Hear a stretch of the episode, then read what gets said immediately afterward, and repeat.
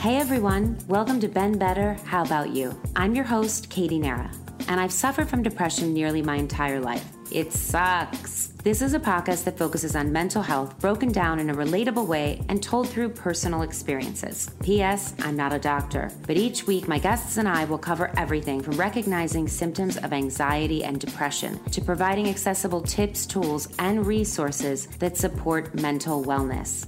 So get your weekly prescription with me.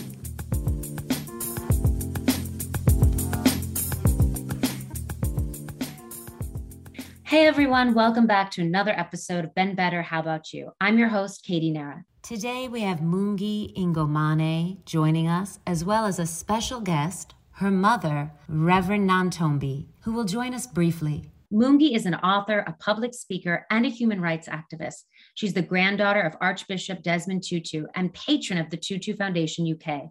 She never felt that her family forced her to follow in their footsteps but rather that their hope for justice and human dignity for all was passed down to her. Her book, Everyday Ubuntu Living Better Together the African Way, was released in 2019. And since then, she has returned to advocacy full time, passionate about human rights, specifically the advancement of women and girls, the protection of refugees, and the liberation of the Palestinian people. The Reverend Nontombi Naomi Tutu knew from early on in life that the one thing she would never be is a priest. However, after years spent as a development consultant, educator, and race and gender activist, she accepted her call to ordain ministry. She is an Episcopal priest who most recently was associate rector at All Saints Beverly Hills. The challenges of growing up Black and female in apartheid South Africa have been the foundation of Naomi's life as an activist for human rights. Those experiences taught her that our whole human family loses when we accept situations of oppression and how the teaching and preaching hate and division injure us all. Growing up the daughter of has offered Naomi Tutu many opportunities and challenges in her life. Perhaps one of the greatest challenges she has struggled with is the call to ministry. This call refused to be silenced, even as she carried her passion for justice into other fields. The call to preach and serve as an ordained clergy person continued to tug at her. Finally, in her 50s, she responded to the call and went to seminary. Hi, guys. Hi. How are you? We are well. Doing well, thanks. I wanted to jump into the grief aspect of how that relates to mental health and how we all process grief. Grief has become, I think, an everyday emotion for many since March 2020 that would maybe never even think of themselves as someone that would be grieving every day, feeling sadness or feeling a sense of loss. For instance, I have a really close friend who called me and said, Katie, I'm depressed. I thought I'd never be depressed, but now, you know, I'm grieving my old life. I'm grieving sort of what was. And obviously, different generations and different cultures grieve differently. So I'm curious to hear what you have found, Naomi, and how you felt you were allowed to grieve, sort of, or or how you wanted to grieve, and if that was something that you felt even as a, a woman you could do of everything that you've gone through. So, you know, with my dad, it it was a strange thing in that I quit my job last September and moved back to South Africa in October. And so I was able to be with him on a daily basis and see the decline, right? And so by the time he died, I think I had already started grieving. So I had started the process while he was still alive, recognizing the ways that he had changed, the ways that, you know, he he was weaker, he got tired, he wasn't the sharp person that I had known growing up. And so I think that I started probably in November, I really started my grieving process. And so I felt as though by the time he died, I'm actually glad that I had started early because once he died, my grief was really pushed aside by the the stuff that was going on around the funeral the fact that it was a state funeral the fact that you know people were in and out of the house constantly in a way that was different from you know in south africa that's the reality when somebody dies. People are in and out of the house constantly but normally in our culture it is people gather the story is told over and over and over which is a, a healing process right? right about how the person died where you were when it happened and where you heard. And we keep hearing and telling this story over. And this with my dad that was not the case because you know people were coming and wanting to be on camera. So oh. so um so yeah that must so have been grief, really difficult.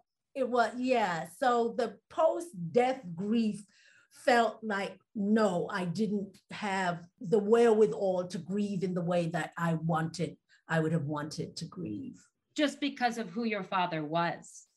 Right. You feel like, right. And, and just the way it is in South Africa, or do you think that had to do with more that you were saying it was like a state funeral of I think it was the fact of a partly of a state funeral because of who my dad was. Yeah. That we had so many people who came and really, you know, in our culture, when people come to a grieving family, they come to grieve with the family. They pray, they sing, they, you know, we didn't have that. We had people coming and we had media across the road and people were coming before they even came into the house they were talking to the media just and like doing they left the right. house right Yeah. right so it felt like it felt as though this was not the funeral of our culture this was not the grieving period that our culture normally allows a family Right. It, it, I would think you'd that have to ha- grieve twice or three times where it's like now you have to grieve with the public, now grieving in the family, and then you just the grief that you have to have on your own. You know there were i don't want to make it sound as though there were no people who cared about us. There were Oh so no, no, no! I don't think that's how it sounds. there were so many people who cared about us. People friends family from around the world who sent messages. People who really did come who brought food who you know that there were people there were people caring for us. But it was a grieving process that was very much in the public eye. And and so it was different from my other experiences of death in my family my grandparents aunts cousins you know it was a it was a different experience. Um, and i don't think i mean i think that i had thought about that at some level you know that i thought i knew that it was going to we knew for a long time that it was going to be a state funeral. We knew Right. that daddy was a world figure. So we knew that it was not going to be exactly like funerals that we were used to having but i don't think that i was prepared for the extent uh, to which our family's grief often got pushed aside in the the planning for what is going to be seen in the world Right. And I think that's you? because uh, it's grief. And you're like, surely someone is not going to use this occasion to make it about themselves. Like, a, like we've all had to grieve something. So of course, no one's going to do this. And I think I was sort of under the same thought process as mom. But I mean, months before, my husband had said to me, what are your thoughts? How do you want us to proceed when it does happen and there are people that act unfavorably? And I was like, I mean, surely they're not going to do it. But he was like, I think people will. right. I think people will act unfavorably and you should be prepared and know how you're going to respond or not respond. And that's, you know, a weird thing to think about, but like, thank goodness that it was something that he brought up. that mm-hmm. sounds like me, like something I would say. you guys are in the Ubuntu way of thing. I'd be like, no, people are. I mean, I, I guess maybe you're used to it because you just share him with the public, right? So you're Mhm. used to that in some ways, but you thought what you're saying, you guys, you thought, no, that isn't going to happen with this. right right And so then how how do you feel like between the two of you, your grief process is is different? So, so the funny thing is, is that when she wrote the article and said that the first thing she did was do laundry, Yeah. that she went to practical. I think That's that's, when I- normal. That's when I said, "Oh, you're definitely my child," because that was my. As soon as we got there, my thing was, we need to make sure that everybody knows. We need to do, you know, all of the things that needed to be done. We need to go to the grocery store and get stuff, Yeah. this and this and this. So, so in that way, grief for both of us, I think, is comes out in caring, making sure that things are the right way, things are in order um, yeah. before falling to pieces. And I mean, I I don't think I have fallen to pieces. In fact, since since my dad died, I think, as I said, because I started the process um, while he was still alive, mm-hmm. I think that I had nights when I would be crying just you know from the pain that i was seeing him going through while he was alive. So that since he has died i've obviously i've had times when i've just cried but i haven't had a sense of i feel like i'm just just completely out of control in my grief. And i expected to have more of that in for me. And i'm i'm still waiting that maybe you know maybe it is once i'm settled back in my own life in my own home in my own space that that it becomes more real. You know, Mungi's got a birthday coming up and she was just saying, oh my goodness, this will be the first time that Kulu hasn't called me to say happy birthday on my birthday. And I thought, oh my goodness, that's right.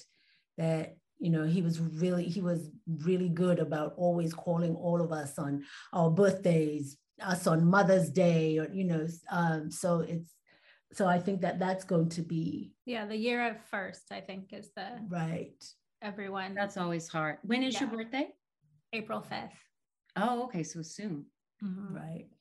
I mean I my grandfather is still alive which is amazing he's 99 but he's oh my wow. God. yeah and I what I always found was it or still is difficult when I when I visit him sometimes he's so sweet with my grandmother and it's it, it just really warms my heart. Well, I'll start crying. Mm-hmm. And, and then he's like, what's wrong? And I'm like, it's allergies. Like I don't, cause I don't want to bring him down. down. So it, it's sort of, I would always have to remove myself from the room and what you're saying, like that grieving kind of to myself. And then I remember I was mm-hmm. telling my therapist this and he said, why don't, why didn't you say to him, right? Like, I'm sad because, you know, you're getting old. And I was like, I don't know but I I guess maybe we feel like we can't, or I didn't want to bring everybody down to the table. Right, and I, you know, right. I think everybody also always expects me to be like the jokester and kind of keep things upbeat. And so it's interesting how we I I I don't know why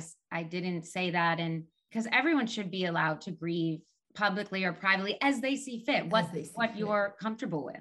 Right, mm-hmm. right. Yeah, and, and I think it's normal too for women and men when you guys are both talking about you with the laundry or you doing grocery shopping when my when my grandfather started to get sick my dad became like obsessive about cleaning the kitchen because it was sort of he could have control over the kitchen but not yep. his grandfather's house so it's normally mm-hmm. you know right. And i was like the dishes are clean you know like it's just like get washing get washing get washing and i was like it's okay. Right. I think that's quite normal and it's in in a way it seems like generationally ha- is there a huge difference? I don't think so. I think we have right. very yeah. similar ways of dealing. Where i i do think the difference is and this the reason this stuck out to me is because i think i was like 21 and at the time my best friend's father died and he was like a second father and I think the week after the funeral, like maybe the funeral was on a Thursday or something. And then Monday she went back to work. And I went to my mom and I was like, oh my God, why would she be back at work? Like, why would her work expect her to be back there?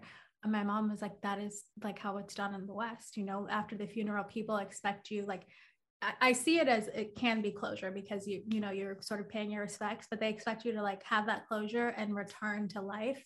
And I've always said to friends when they lose someone, like after the funeral is i think the worst part because at least with the funeral there's a lot of noise. Yeah. so you're not really actually grieving you're just in the noise and everyone's checking on you and everyone's cooking for you but after the funeral is when it gets like eerily Quiet. silent and people have stopped checking on you because they've returned to their life but like this is a whole new normal for you so mm-hmm. of course mm-hmm. you're not returning to your life mm-hmm. but here you're expected to mm. that's true people will have abortions and, and be back at work like at four like midday mm-hmm and like no time to grieve. No, in America, I mm-hmm. feel like it's like, when are you going to be here? You know, I mean, most right. jobs, people maybe changed a little since COVID, right? Because right. people are mm-hmm. more wanting to have a job with purpose and be more, there's more humanity in certain I think, fields. but i think that's absolutely true what you're saying that especially in in America, it's like you know back to work, or sometimes you right. don't even hear about it. Like a month later, I'll say, right. "Oh my gosh, why didn't you tell me your sister passed away?" Right. So I'll, I'll hear like someone that I'm working with or shooting, and I'm like, "Why are you even here?" Like I don't, you know, and they're like, "Oh, I didn't want to bother everyone." Yeah. Right. Yes. I remember I had that kind of shock with a good friend of mine, and who told me months later that I mean we were not in the same city anymore, but that yeah. he told me months later that oh my mother died. And I said, oh my God, I I would have told you if my mother right. died. I, yeah. Um, and and so yeah, so I think that there is this idea that grief that that is a very western thing that grief is a very private supposed to yes. be a private thing where in our culture it is not expected to be private and um, in fact i was talking to somebody and they were they were reminding me that um, when we were growing up um, when when somebody in your family died then you would wear a a black button on your left or your right arm okay. uh, depending whether it was a man or a woman in the family who had died, and you would wear that button for at least a month. Oh, where, wow. so that people would know. So when people see you with a black button on your sleeve, they know that you are somebody right. in mourning, and therefore people take extra care in how they talk to you, how they deal with you, what their expectations are of you. And I mean, we don't do that very much anymore in South Africa, even, but that even that, you know, that public acknowledgement that somebody who is grieving is in a different state of mind, in a different place in their lives than the rest of us, even when they've gone back to work or whatever, that they are still recognized as being somebody in a different space in their life who needs a bit more grace. Right. Yeah. Right. Yeah, there's a distraction. I mean, that's it's interesting you said because I know it, with the Jewish culture, it's like sitting Shiva, which I think is for mm-hmm. is it a week or 10 days? Everyone's in black. Mm-hmm. And I guess, but you don't leave the house. So it's, it's still right. what you're saying of, pri- of private, you know, mm-hmm. a privacy that you're all together grieving. I don't think that's the more I think about it, it's just not, it's not a healthy way, honestly. When you, you know, mm. you should be able to obviously no, and no one can just be out of control. Right. Like in public day in, day out. But that's a great custom where if you have a button and then people just know. Right. I wonder why do you think that stopped in in South Africa or just like fell out of fashion? Just I don't I don't even know. Actually I had forgotten that we had done that until this friend reminded me and I was like oh my gosh I remember when my grandfather died. My dad and um, his siblings and my mom you know the family the adult family members all had the buttons on their clothes. And I was like oh my god I had forgotten about that Wow. What's been the most helpful thing to each other that you guys have done for each other in a grieving mm. process? So, I mean, the children, uh, Mungi and Mpilo and my, my nephew, especially Klabiso, the three of them were really, I felt like I had, there was somebody who had my back during that week of craziness when, yeah. you know, that my children were constantly coming to check, are you okay? And when somebody did something weird they would they were just standing there around me that i just knew that they were there. And i had not i had not asked them to be that on top of keeping track of is mom is mom okay? Um, and that meant so much to me that they I mean, they were do, they were running errands as well. I mean, they were the ones that we were sending to do different stuff. But but emotionally, for me, knowing that in the midst of all of this, which was a crazy week, that one of the three of them would be always coming to check at you know giving an hour or you know every couple of hours are you doing okay and if something did go off and we had a number of things that went off in the thing that they were right there by my side and just saying just tell us yeah what we need to do we're here and that meant everything to me like your bodyguard Right. Emotional my, bodyguard. My brother, my brother, was definitely a bodyguard. he, he, was like ready. He's ready to throw hands. No yeah, I think mom wise, what was helpful is that I kept sort of being upset that I was like sleeping all the time and still waking up exhausted. And so she's always been really good about reminding me to sort of, you're giving everyone else grace. Like, why don't you also extend that to yourself? And and mm-hmm. that's definitely something I needed someone to tell me. But overall, I don't know if this is helpful for everyone, but my family is very funny. So just like the jokes that people were still able to make in the midst of all of this was very helpful. Like we just laughing with my cousins and my brother it was just like very helpful like we needed we needed some funny moments and mm-hmm. yeah like mm-hmm. roasting each other was definitely helpful mm-hmm.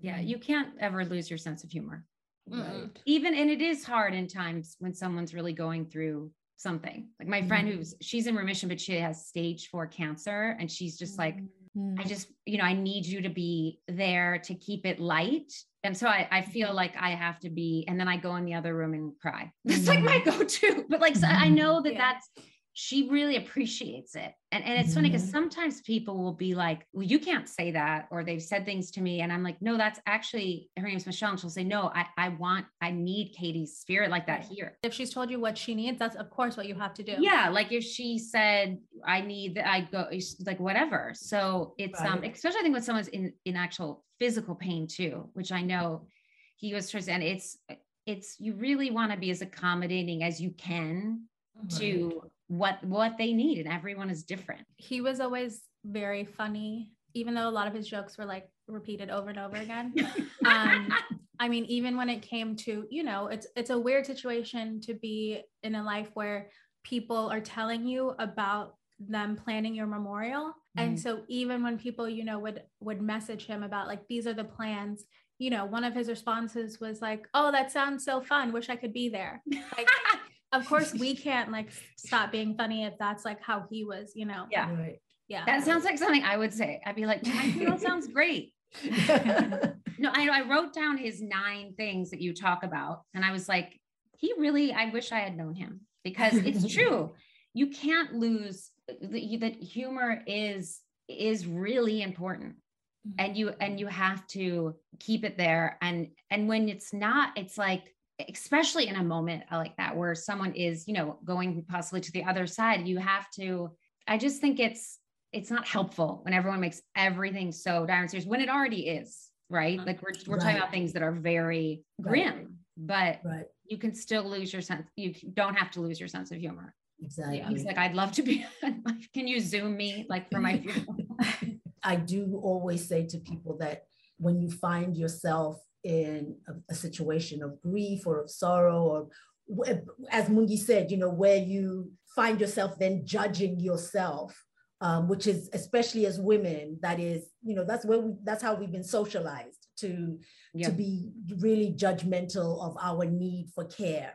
Mm-hmm. Um, and I always I always say to her and to everybody, I say, you know, if it's hard for you, just think of what would you say to a good friend of yours who came up to you and shared what you're what you're feeling right now and you know you would say to your friend you know take care of yourself right. sleep when you need to eat you know walk take a whatever but that you so then so then i said so then pretend you're talking to your friend when you talk to yourself yeah. and that you know that is i think for us as women a starting point in recognizing that care of ourselves is not a selfish thing, but is a, an important part of being human. Yeah, self care, which was one of right. his things. But it is true. And we always, like, I'm like, oh, I don't, I can't take a nap right now. But if someone else came to me, I'd say, oh, you should sleep. Right. Have some exactly. soup, get a bath, you know. exactly.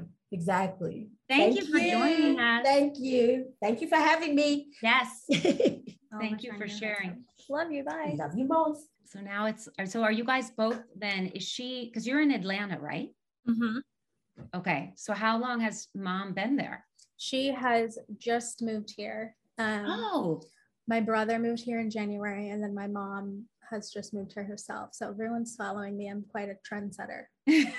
now, why did you end up in Atlanta? Was it? It was actually really random. I lived all over um, uh-huh. and was living back at Nashville, where I was sort of raised, and my husband was between New York and San Francisco, and decided he wanted to move to the U.S.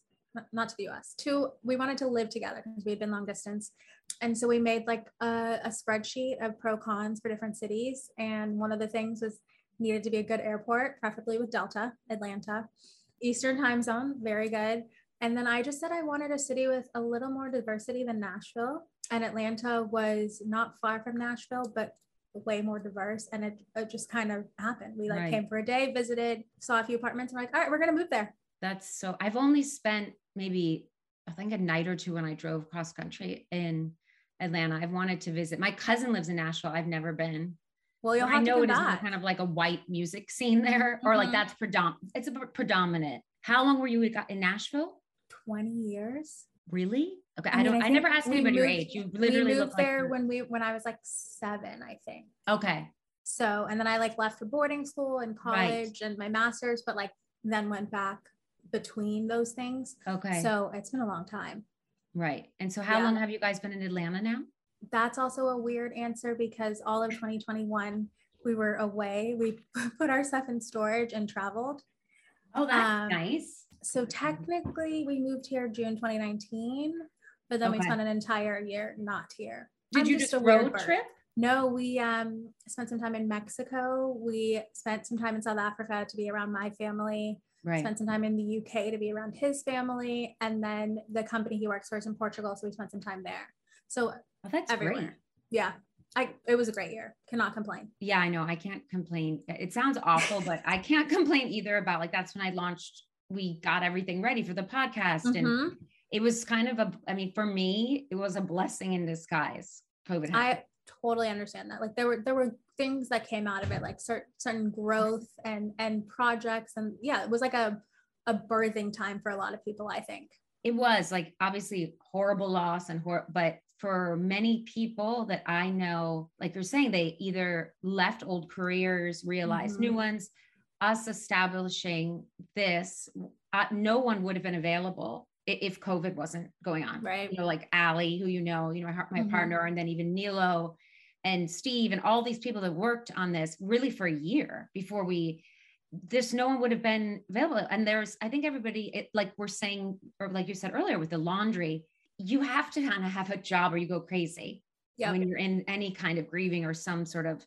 something really tragic is happening. I think you want to task many people mm-hmm. that are that you know built like that. So that's that's really good that you guys had that time and yeah. also that you're still together because many people broke up during covid it was weird because we did two years long distance so i was like anything's possible people anything's right. possible and you know everyone's always like don't joke about breaking up or divorce. And I'm like, if we can't joke about it, we are not going to be prepared no, for it. Everyone like, in the know jokes. Like yeah. I'm like, we can make jokes about divorce, guys. Divorce happens. Like yeah. it is very possible. Yeah. So like pretending it's this like thing we're never going to speak of, like is not going to stop it from happening. So like let's just, you know, right. be light on our feet about it. Maybe they're on the verge of divorce. Maybe that's why. I'm like, just if everyone at the table understands that anything's possible, we're all yes. going to be a little more, you know, intentional, I think. All right. Well, I have so many questions for you. Are you ready? I don't know. I hope so. Your book, this came out in 2019, Everyday Ubuntu. Mm-hmm. Your grandfather described it as to be one with Ubuntu is to walk in the world as one who recognizes the infinite worth of everyone with whom he or she comes into contact. So it is simply a way of behaving. It is indeed a way of being.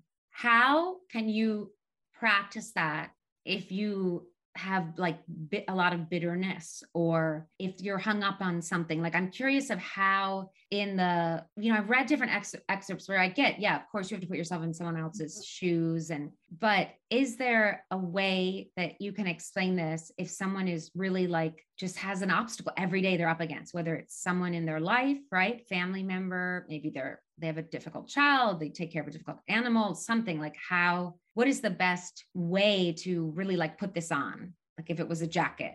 I think and i'm i think i'm saying this from probably personal experience i think the best way would be to start with the sort of what we discussed with my mom is granting the grace to yourself. And so acknowledging that mm-hmm. ubuntu is not about being perfect. It's about sort of as you said every day trying. You know i think i've said to people the way that Ubuntu looks for me will change from day to day depending on who I'm interacting with. And so it's not about being this sort of prescriptive thing where I'm like, well, Katie, like what you just did there, like you did not practice Ubuntu the right way. Like I don't want it to be that sort of, you know, that like harsh thing right. where it prescriptive necessarily like a religion or like you need to like follow these pill. Like right. I want it to be that people acknowledge that they could mess up figure out like what that mess up was and then be like okay so next time i won't do this. Like right. Uh, why did i jump down your throat? Why was i so defensive? Oh it's because you said something that like really hit at my core but it has nothing to do with you. It has to do with like what happened in my childhood. Mm-hmm. now that i know that can i explain that to you? And next time if someone else says something of like the same nature I know that like this has to do with my childhood, not this person. I'm not going to jump down their throat. I think it's about the like, you know, taking a step back, but not necessarily like getting angry at yourself all the time. And when you get angry at other people, like, why did you do that? Like, what, what about what they said triggered you? Did it actually have anything to do with them? Or is this most of these things are all personal. We're all pretty, you know, like we all have narcissistic qualities. So, like, a lot of it is literally just about us. No, I was thinking about. I don't know if you watched the Oscars last night. I, did, I didn't. I woke up. Well, I turned I it off, and then all of a sudden, like I, you know, because I, I wanted, I was working on, like, I was like, okay, I have to send these questions to Ali and reorganize. And then all of a sudden, I'm looking at Instagram, and I thought, and then I was like, oh, I wonder what Ubuntu would think about this situation. Yeah, okay, it was unfortunate, but yeah. it's. I think what you're saying is is really important. Where that it's not and i think many people that have written you know books on whether it's gandhi or like practicing kindness or you know i mm-hmm. am you you are me it doesn't mean you have to walk around all day like namaste to people that are running you over in the road no. it's more of what you're talking about being kind to yourself like forgiving to yourself and kind of it's like taking a breath before and like think before you speak. I don't know. That's how I feel when I was reading through no. some of these things, right? It def it definitely is. And think about it. Like there's all this sort of research or whatever that says like we can pick up on the energy of how someone feels about themselves. Like when we talk about parents and their kids, it's like your kids know right. that you are talking horribly about yourself in your mind because this is like the energy you put out around them. So mm if we were putting out this opposite energy about, you know, like, all right, Mungi, you really messed up there. Like, that was rude. You probably shouldn't have said that, but it's not the end of the world. You can explain to this person, you can apologize. And then from there, like, you just show them from your actions that, like, your apology was legit and everyone's going right. to keep it moving. Then wouldn't, you know, we would all, I think we'd all be a little more patient. And of course, it sounds like, people always say it sounds kind of like nice and willy nilly, but I'm like, I don't know. There are a lot of moments where I have some choice words for people and mm-hmm. me not saying them says a lot about my like restraint yeah. and respect for myself because I'm probably going to regret it, even though I know it was a really good burn and like would have put them in their place, you know? Uh, well, I think it's also like, do you want to waste your energy on mm-hmm. this person, right? Like maybe you're, you want to be the bigger person, right? Or say sometimes something. I do want to waste my energy and I want to be really petty. Okay. But I get I it. Won't. Yeah. When do you decide to be and then not to be? like it's like Hamlet to be or not to be petty. Because it's hard. Like some it's it's hard. I think what helps is is then the people you have around you. Right. So having my mom and specific close friends and my husband, people who like remind me who I am, then I'm like, all right, I don't need to be petty in this moment. If I did not, I think we live Community. in a world where everyone's, yeah, where everyone's like, no, I've done this myself, whatever. I'm like, you can learn to lean on people. It's okay to lean on people. We we're not all islands. So I think like we should be okay with saying like when I need this, like this person is there to mm-hmm. remind me that of my worth when I'm feeling down and and so I think that sometimes is the difference between me being petty or not. Cause sometimes they'll say, well, like I didn't read it that way, Mungi. Like I, I think you were like adding some tone to this person's statement that is not there. And I'm like, okay, maybe you're right. I can take a moment, you know? And I and the thing that I say about Ubuntu that may be a little different from other people writing these sort of self-help books and philosophy books is I still think I'm very much learning it along with everyone mm-hmm. else. I don't think it's something I've mastered. And so I feel like I'm literally in the trenches with everyone else. Like there are good days, there are bad days. I'm not perfect, but I'm at least trying. And so I think like if we all try, that is literally the best we could do. I mean, one of the favorite things for me in the book, maybe it's because I've had a lot of mosquito bites in my days where you've mentioned that African proverb where it says, if you think you are too small to make a difference, you haven't spent the night with a mosquito. Mm-hmm. but it's really true that everyone no matter how you big or small or important or your job title you can make a difference Absolutely. I, I, love that. I feel like I've heard that before, but I just I I have whatever type of blood my dad does too, where we are like covered in mosquito bites. Oh. If we're in any kind of you know tropic or like in Atlanta, I'd probably be covered in mosquitoes. So it's a good thing to remember that because, or that you can really make a difference in someone's day that's having a bad day right. by just being kind of that it's important to. I think this was maybe something I read that your mom was talking about, but that's even how I grew up watching my dad of how people speak to a waiter or staff or anyone that is underneath them mm-hmm. is so huge and even telling. children even how people speak to children yes it, yeah. and you know like or if you're on a date and the guy speaks rude so i'm like goodbye you know that is really important which yeah, i think is part like of what who can't who can't do anything for them necessarily yes yeah and it's it's just um it's sad that that that we still see that or i mean at least here like all the time and then again i don't think that has like that happens in a vacuum. Like what is that person's self-worth that they feel it's probably very low. Yeah that they feel they need to you know speak to a person that way. And i know my mom you know has this experience because when she was younger she waited tables and oh. and so i think she's able to you know separate like this person who is acting this way to me it has nothing to do about with me because like clearly they're unhappy about something else. And so i think that is another aspect of like practicing ubuntu is that sometimes you just have to like not respond because again as you said it's not is it worth your time? Like do you really want to waste your time on this? Right. Because it has nothing to do with you. That's a good point too especially in this day and age with social media or if someone is attacking you in some way and you know it's just going to keep going why mm-hmm. is it worth it giving this person any sort of airtime some people like to do that i have no patience for it I like the the commenting mean things for no reason like yeah. has never made sense to me. But there's also that quote that someone said like you don't have to attend every argument you're invited to. Oh, that's a good one. And it's, it's true. Like, yeah, you don't. Like no there is not enough time in the day to be attending all the arguments that people like want you to be involved in. My shrink once said, like, it's not your business what someone else's opinion is of you. Mm-hmm. And I honestly think that's a great way to think of it, where it's like, well, that's really not my business. Like, you are entitled to your opinion right. about me and anything I'm doing. Like, I'll keep it moving. I'm not going to play into it, you know? Exactly. Because it, it's just, you kind of know nothing is going to, good can come of it. Right. So, the nine lessons you refer to that your grandfather taught you, right? Mm-hmm. Humility, don't take yourself too seriously, which we, I think, absolutely. Forgiveness, but not forgetting. Right. What does that mean to you? Because I think that's interesting. I think it's smart. And I think people think forgiveness means like, well, we'll just throw it out the window. What happened? And, yeah. I'd like you to speak on that. I think, and uh, I know this is a phrase that people used to say all the time. And I don't think I understood it until I like had a few like friendship breakups, you know, like yeah because we don't we don't always talk about those as like the breakups more painful than love break for it, me. exactly. And i had a few where they were difficult but they were also my choice because i felt like i had been like horrendously wronged and this person like was not understanding what they did. They were apologizing but it wasn't an apology where i get how i hurt you. It was more of a i'm apologizing because like this is really inconvenient that we're like no longer friends. So can we like return to what it was?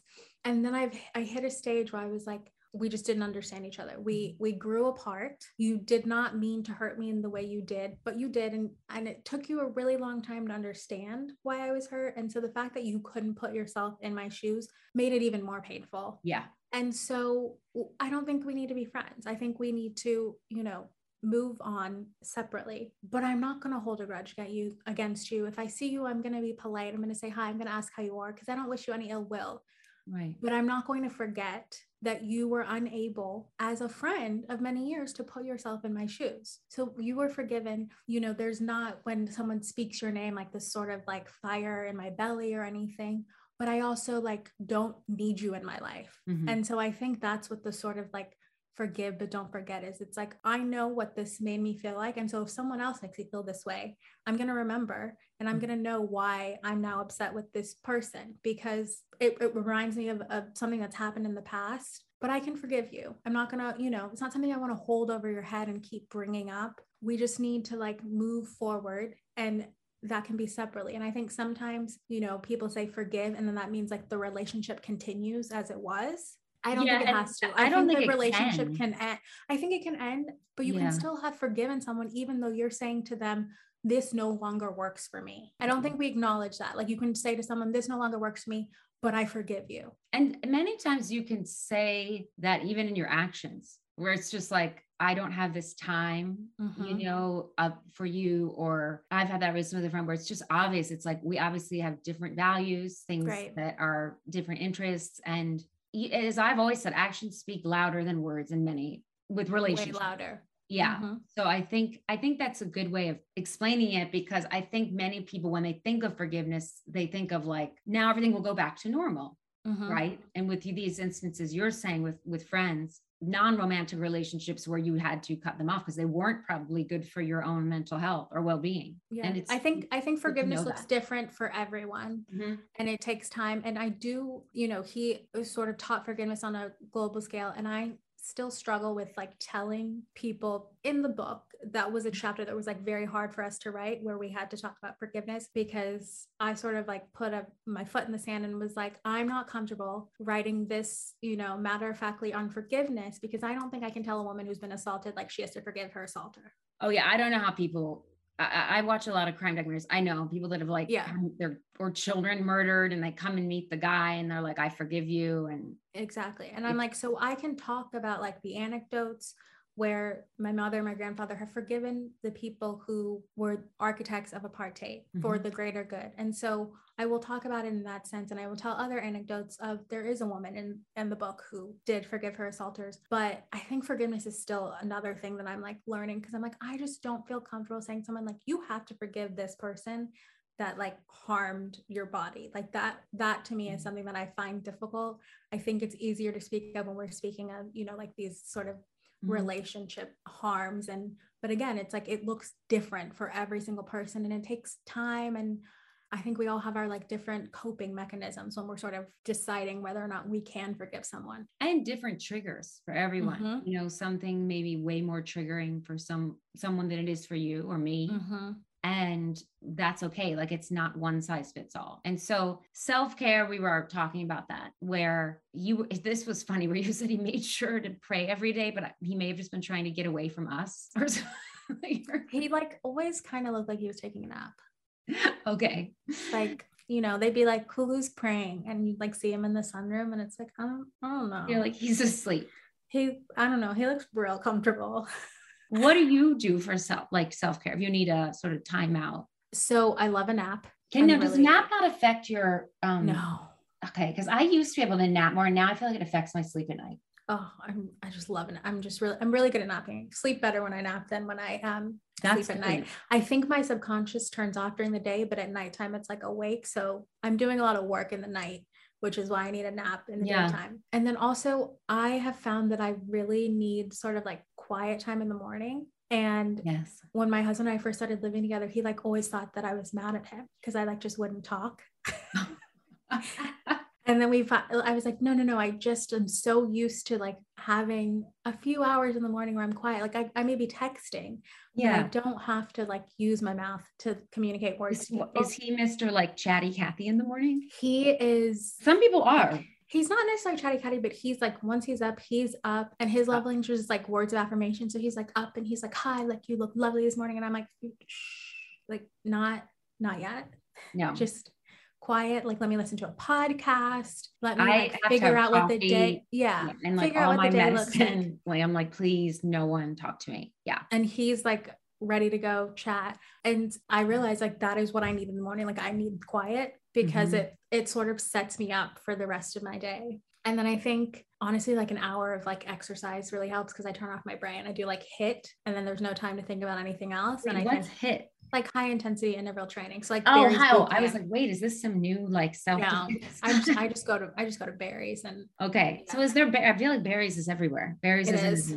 Okay. It's, it's, in London. It's in Atlanta. It's that looks, I have a friend who is a Barry's bootcamp addict. Like he, I mean, it's good. Anywhere he is, he is at Barry. He he works in fashion, and when he was in Milan, he was at Barry's bootcamp. It's become like a joke. Like every he's at Barry's bootcamp. Like it's like where's Waldo? Like where's Barry's bootcamp? It's so crazy. I mean, that's awesome. I just, I, I like, yeah. I never thought, because I remember when I first came to LA, it was like an infomercial or something. Like he would mm-hmm. be on mm-hmm. there, like doing the, you know, workout. And then now it's just, it's a cult.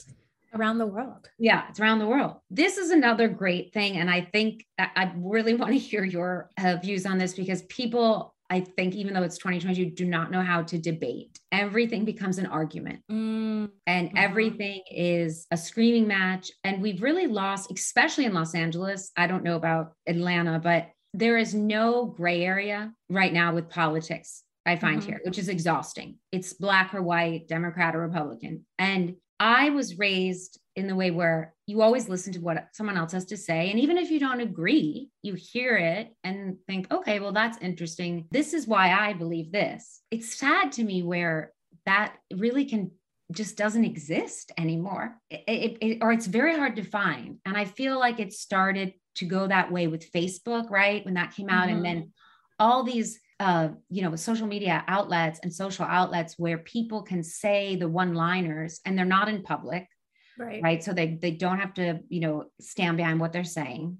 Right. Or just want to say things that are triggering it, I've always thought that, you know, English people or European people were better at debating than Americans. And I really feel like we've just fallen down where it's just like, it's just a bunch of people just screaming and like no one's getting anything done. I actually have an English husband who like is not a fan of debating.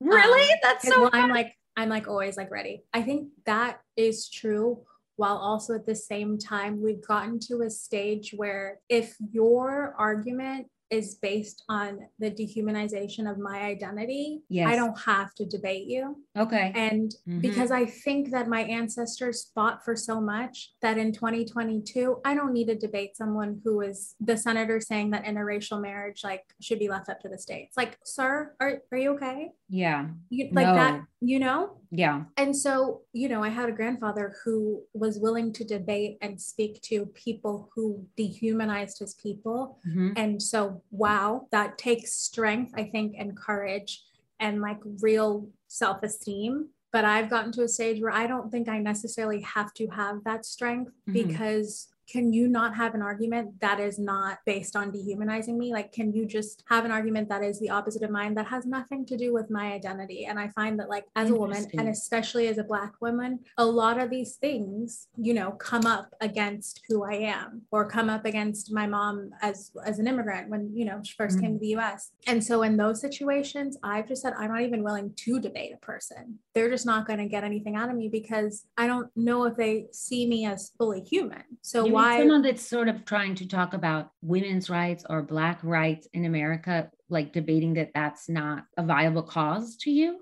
I mean, not that it's not a viable cause, that the black experience isn't what we're saying it is. And so how can someone who does not know the black experience say, yeah. you know, like when someone says racism doesn't exist, yeah, I, uh, yeah. or it's or it's not as bad as it used to be, it's like, oh, did you used to be black? Like, did yeah. I miss well, I just feel like people that say that do not have any black friends. And also, I don't know how else to say it. Or I've never dated a black man, you know, or they've never, it's like, okay, you live in a very different world than me. You yeah. know? And to also then, you know, say it's like not as bad. It's like it shouldn't be. Like you want us to be more evolved. So shouldn't we have evolved from like where it was horrible? Like it's still pretty horrible for some people. And so I mean, there, you know, I've had friends who have like voted a different way before. Right. And I can like disagree about things. Like there are certain people you vote for, like, we're not really gonna disagree because I really don't understand where you're coming from at all. Right and I don't think you really care for me at all. But like, you know, I understand that there there are some things we differ on, but I find in this sort of day and age, a lot of people like are not really like good faith debaters. I don't know yeah. if that's what it's like in in LA. What do you mean like, by good faith? They just want sort of chaos. Mm-hmm. They haven't, yeah, they haven't really done, which is what you're saying. They haven't really done any sort of research. I come from a place where people have gone from voting with their parents to voting with their husbands. So it's like you didn't really do anything to decide where you fall in this argument. So I also don't want to debate you because, like, what informed that decision for mm-hmm. you? You know, I'm a proponent of having difficult conversations but I do think that we're allowed to have boundaries when it comes to them with difficult conversations. And so I think that if there are boundaries, it does maybe keep it as a debate instead of an argument.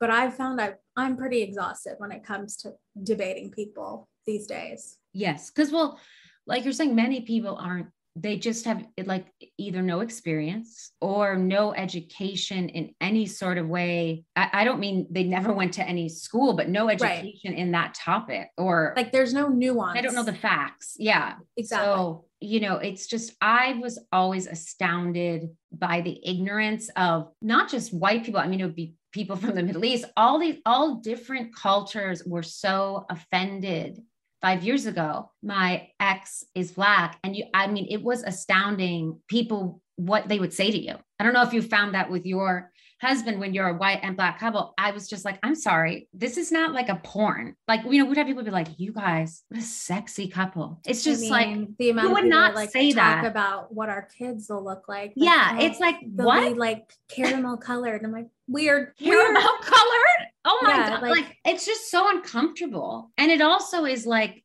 this is not like an exhibit at a zoo. You know what no. I mean? Like that's how that's how it's it's making people feel interracial couples feel. And it's i'm all i'm just like i it's like i have to look at the calendar and like wait what year is this? Oh and this is still happening like in 2016 or just that that, that was when that happened. And like but it still happens today. I still have friends that are in mixed relationships and it's still like this this people say this crazy things. I think maybe because they're uncomfortable or don't know what to say then just say nothing. I think that's right. Yeah. that's what i'd like to tell everybody. Like just say nothing if you are seeing like a couple or someone together that you're not used to, maybe like just keep it to yourself. I, yeah, everyone feels the need to comment yes. on everything and like yeah. be and be like a the protagonist like this the whole oscar thing like there are a lot of people commenting on twitter that are like making it about them and i'm like this actually connects to your life in no way shape or form it's nothing to do with us like, like yeah, it's unfortunate. Let it stay with yeah. those people and let them figure it out because like our noise is not going to help the situation no and that's that's really a, that's an interesting point because not just the situation at the oscars but everything that happens it's like everybody has to chime in and be the first one yeah even if you say like the wrong thing the like yeah like the uh, you're spreading a lie like you just have to be the first one to comment a propaganda it's like meanwhile if someone was talking about coal mining like no one would chime in do you know what I mean? Like nobody knows. It's like people. It's like someone when I when I used to be in acting, and they'd be like, everybody loves to give you advice. Like everyone thinks they're an actor. But meanwhile, if you said you were a coal miner, no one would want to talk about it. It's just like that sort of titillation as humans. Where oh, well, let me tell you something. It's like mm-hmm. no, I don't think you are in either of these people's positions to speak no. on what you're saying. So it's it's also that sort of like you're saying they just want to fight and like the last word, like let me get in the last line yeah of and last sentence of what my initiative is not really paying attention to what happened or if it has anything to do with them. Like the context the nuance. What i've decided like in this year i don't always have to be the messenger. There are a lot of things that last year that happened this year that last year i would have been like posting on my instagram.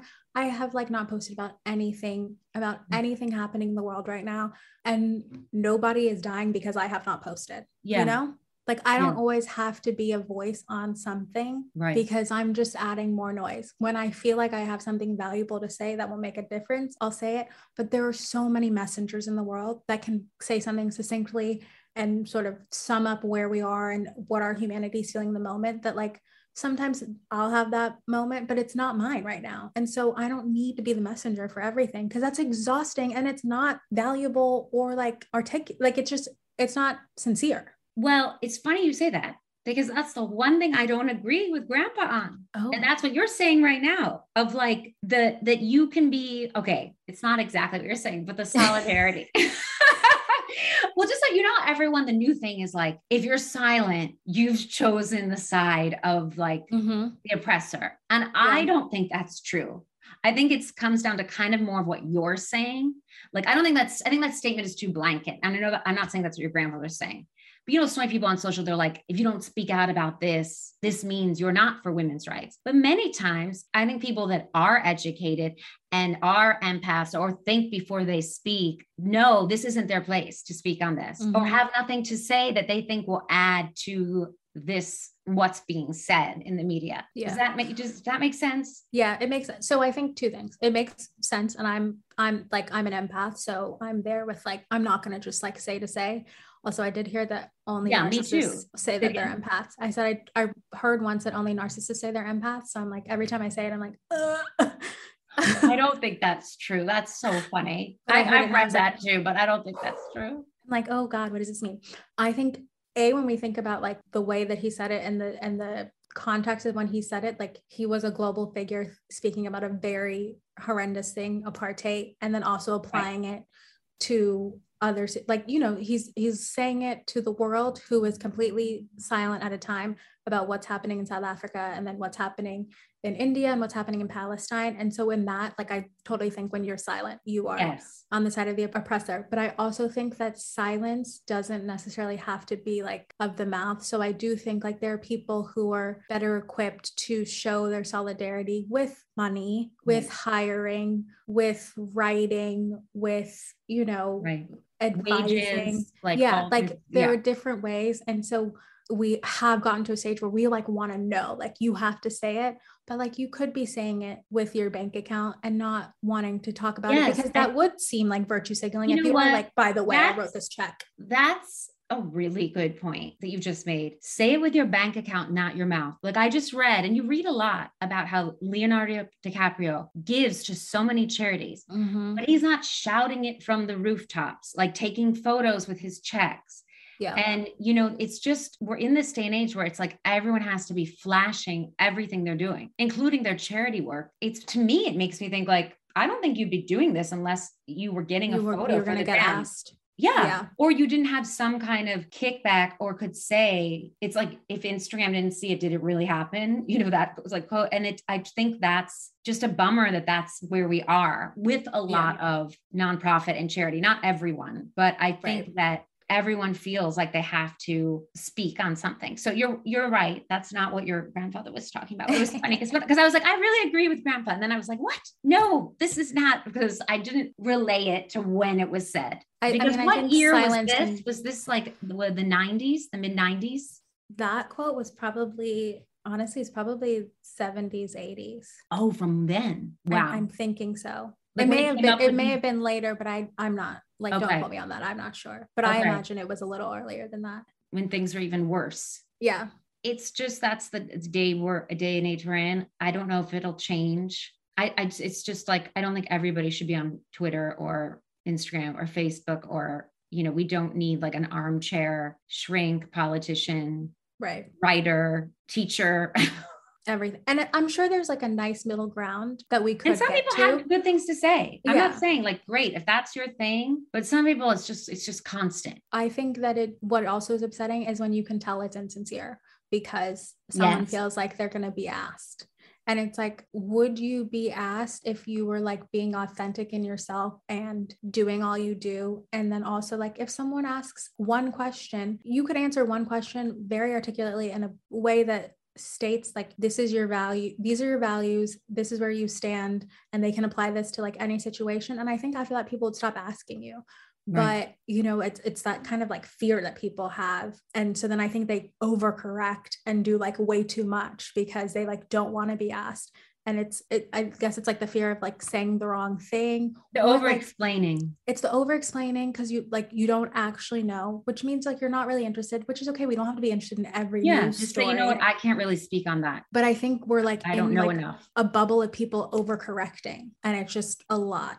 I think because of also the cancel culture which you know, in a way, you can't blame people for wanting to overcorrect themselves because everything gets so misconstrued because it becomes a soundbite. And it's just unfortunate. I hope that trend goes away. This may be unpopular, but I see it more as consequence culture. Like I'm Ooh. I'm not really nervous about, and I'm not famous, but like I'm not nervous about saying something that people are going to like end my life and get me fired mm. for because it just like wouldn't come out of my mouth. Something could be taken out of context and I would explain the context. And if nobody wants to hear it, like nobody wants to hear it. But like that is just like not the thing I fear because then someone else is putting like way too much power in my words when I'm telling you what I meant I guess it's because again, we're empaths and like there is going to be thought in the things that I say. So I'm not necessarily going to be caught out saying something that could be taken so out of context. Of course, right. it's possible. I don't know. I'm just so careful with my words. You're not going to be like making a rape joke at the water cooler. No.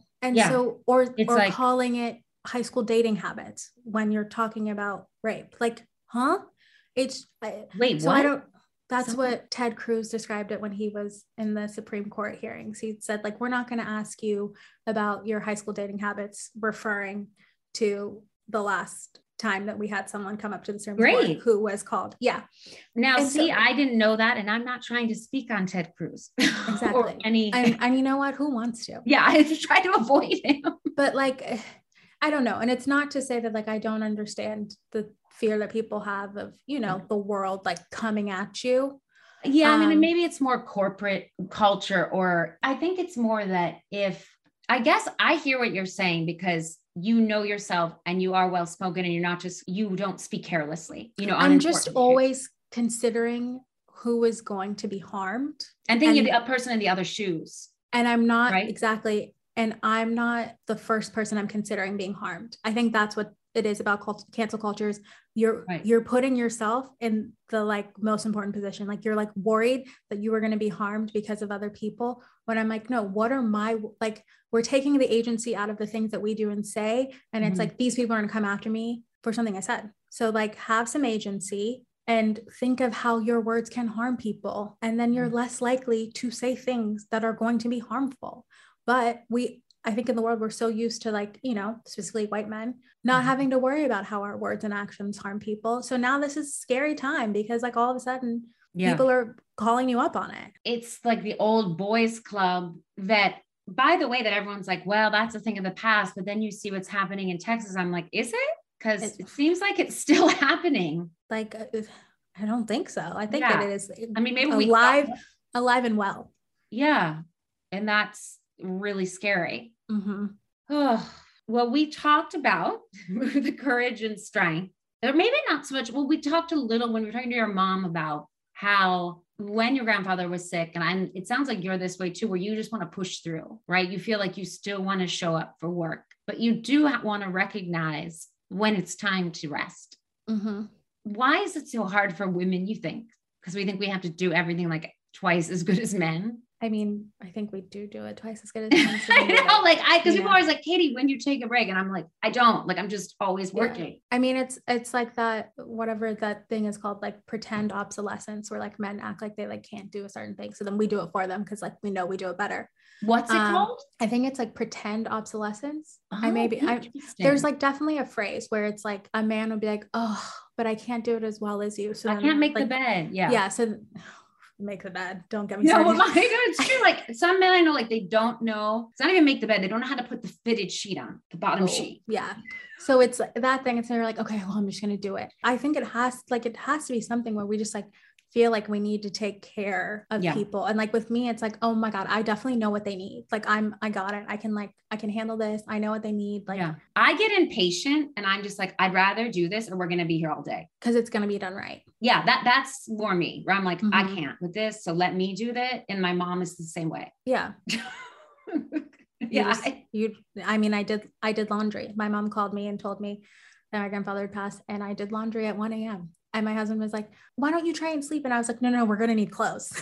we're going mm-hmm. on a trip. We need clothes. And like listening back to that, I'm like, okay, that sounds wild. Didn't need to do laundry. Laundry could have gotten done like in the daytime hours, but it was just, I don't know. I just wanted to be like prepared. And maybe that's what it is. Maybe women like always want to be prepared, sort of like for the worst. And so that you can like be there for the ones that you love. Well, also, because- you just probably needed to physically do something, right? And mm-hmm. it's 1 a.m. What are you going to like go outside for a jog or go to Barry's boot camp? Like, I don't, you know, like I don't know what the hours are there, but yeah. you know, like sometimes when you're feeling so emotional, I know for me, like physical helps, right? Like mm-hmm. no one solved a problem just sitting in a chair. So right. sometimes when you really need to think things through, I feel like moving helps, whether it's vacuuming, doing the laundry, you know, it doesn't have the to be dishes actual, like your yeah. like your dad. Yeah, yeah like, I think it's I think it's what my mom said about us being like socialized to like do and fix and nurture and and everything and so then probably in grief like all of that just like bursts out of us at once so did you feel like that came later for you because we didn't really talk about that with you. Like when in terms of your grandfather's passing, like you said, um, you know, um, you did the lawn, you were doing the laundry, and then you guys had, you know, you obviously had to go on the trip, and then you're with everyone. And like your mom said, there's so much sort of media people there for really what we were just talking about, their own platforms, right. their own agendas, and not really to mourn the the passing of your grandfather? I think that I sort of tried to hold my mourning until I got back to the States because A, I wanted to be there for my mom. Mm-hmm. And because as an empath, I felt like I was feeling everyone's mourning and everything. I. I, I, wrote an article about it. And in the article, I said, like, this is the first time someone has died. And I, I didn't have to tell anyone. It, everyone yes, I read knew. that article. And so it just like, like the world knew. Yeah. So my phone had just like been blown up. Mm-hmm. And I just, you know, I was like trying to go back and forth between like here for my mom and for my family, and then also like responding to people because like this sounds wild, but like I was like, oh my god, it's so rude that I've literally left these messages for like a week. It's like no, it's okay. You you can leave messages unread for a little while while you're like in the thick of you know I think that's like death. An, you're an Aries, right? I am. Yeah, I think that's an Aries thing. I can leave a message on like on unread for like a year. I'm an Aquarius. I mean, I try and then I will have people like, hello. And I'm like, yeah, because they know you come through. You know what I mean? That you're, yeah. So you didn't feel really like similar to your mom where until you got back home. Yeah. I got home and was like, okay, now I can have some quiet to right. myself and then like, and, and properly mourn and like talk to my therapist and like really mm. like sit and figure out like all of these like conflicting emotions and like just everything that has happened. And you know am i upset with people that i could tell were clearly here for like one reason instead of like to help the family yes. create yeah. But then it's like well do you want to spend your energy on that like we talked about? Or yeah. do you just want to say i can't change that now and like move forward? Yeah i mean really that's just a testament to like how major your grandfather was. They're yeah. not here for so and so passing away like yeah. you know like so i'm glad that you're able to put the energy where you need to because i think that's hard for some people. I mean, just get I, too emotional or too yeah. angry or they haven't had the right sort of therapy to get the tools to sort of think okay well this is this person and that's not me and you know the differentiating. And that's i mean i think therapy has been super helpful. And also i love to talk to a good medium or two. Oh wow. That's so cool. that's always how i'm like oh really? Interesting. Okay yeah. How, now, how long have you been in therapy? I think the first time I ever started when I was like 12, but on okay. and off. Um, but I've been in it, I think, for the last year now. And so, you found it really helpful. Mm-hmm. Yeah. I mean, I think we, I think everyone needs a therapist. Like, obviously, our therapists need therapists. Like, I think everyone would be so much better off if we knew how to communicate what was like happening inside of us. Mm-hmm. You know, oh, it's true. And many people don't. So I always encourage therapy. And it, it can be different for different people. It doesn't have to be a psychiatrist, it can be a life coach, it can be, right. you know, maybe a mentor you know there's different a spiritual ways. advisor yes, yeah like yoga whatever teacher, like something exactly. where that becomes your therapy like it doesn't have to be talk therapy right i mean i find that very helpful but not everyone does right. Oh, I didn't ask your mom this. I wanted to ask both of you this because I just saw this yesterday that you guys are both fans of Midsomer Murders. No, I'm not. But we oh, like oh, we both, your mom, just your mom. She she definitely. Well, we both like like really like we like English murder mysteries. This but I've never dream. watched Midsomer Murders. You've she, never have? No, I'm like on like Morse and Vera and like Shetland and all of those. Okay, because I've literally seen every British crime show you could ever mention. Okay, what's the favorite? I mean, Luther, but it's dark. That's what, yeah, that's too dark for Is me. that too dark? So you're more yeah. like Murder She Wrote. A little, you need a little. Like I like like a nice, you know, like Morse. Like it's always wrapped up at the end. It's not like bow. necessarily like like psychotic, not right. necessarily like serial killer. Like it's just people who like snap. Okay, I have I can't think of the name of this. Everyone made fun of me, and it's these two women that like one of them was an archaeologist and the other one was just running a cafe and they, they decide to become detectives. It's amazing. I think I've probably seen it on like BritBox or something. Y- yes, BritBox. You probably have. And literally, like Danny and my mom were like, Katie, this is the worst show of all time. I was like, this show is amazing. Leave me alone. Cause it's just, you know, it's like exactly what you're talking about. Yep. I'll find I like, it. I like it wrapped up. I'll tell her that you like Midsomer Murders though. I mean, there's so many episodes because I, th- I thought this was both of you. Um, because well, I may have to watch it because I've just finished a few. So Like okay. may have to start with that. It's, I mean, there are, I mean, it spans over like, I feel like 30 years. Like there's so many different detectives. Oh it's God. a really, you may not want to start way at the beginning because you may be like, because it's like very old school. You're just going to be like, what okay. is this? I mean, I kind of like that. It's some people are like, my friends will be like, Katie, this is literally like on a VHS tape. like, why are we watching this? All right. So we always end with like five questions, sort of like our okay. rapid fire. The first one I really already asked you, but so number one, what do you do for a mental break? Reality television, Real Housewives. Okay. Which Housewives is your favorite? One that I always rewatch is New York because they're just like insane. Yeah. When is the last time you cried? Oh my God. Like two weeks ago. I hate crying. You do? It makes me so uncomfortable. I like cry more about the fact that I was just crying. What are you currently reading? One thing called One by One by Ruth Ware and The Vanishing Half by Brit Bennett. Oh, I heard that's really good. Okay. Are you someone that reads like two books at once? Or like, I feel like you're probably someone that's reading a bunch of things at once, but actually, I try to. I try to. Yeah. What is the best and worst advice you've been given? Worst advice someone told me to go to law school, but I didn't want to become a lawyer. So that was just real okay. off. Best advice I think it's from my mom. When I was younger, I used to always keep like all my emotions inside, still kind of do.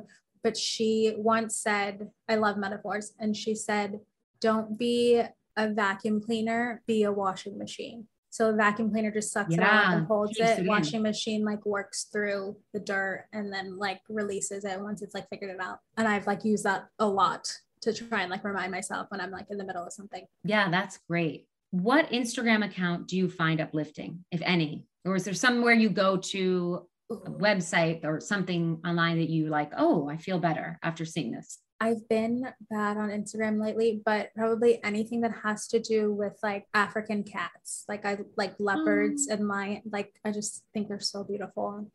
And we love going on like game drives. So like just anything that like someone has just gone on a game drive and like found the leopard that's been like hiding for weeks or something I love those. All right. Well, I mean, that's really it. Well, thank so, you for having me. Yes, thank you. And where can our um, listeners find you? Yes, my Instagram is Mungi, M U N G I period Ngomane, N G O M A N E. But I have been really bad at that lately. Hopefully, I'll get better. And then my website is the same, mungi.co. Thank you for tuning in to Been Better. How about you? To learn more, please visit beenbetterhbu.com and check out our Instagram, bbhbu. Slide into our DMs with your questions and or comments. Also, be sure to subscribe for your weekly prescription.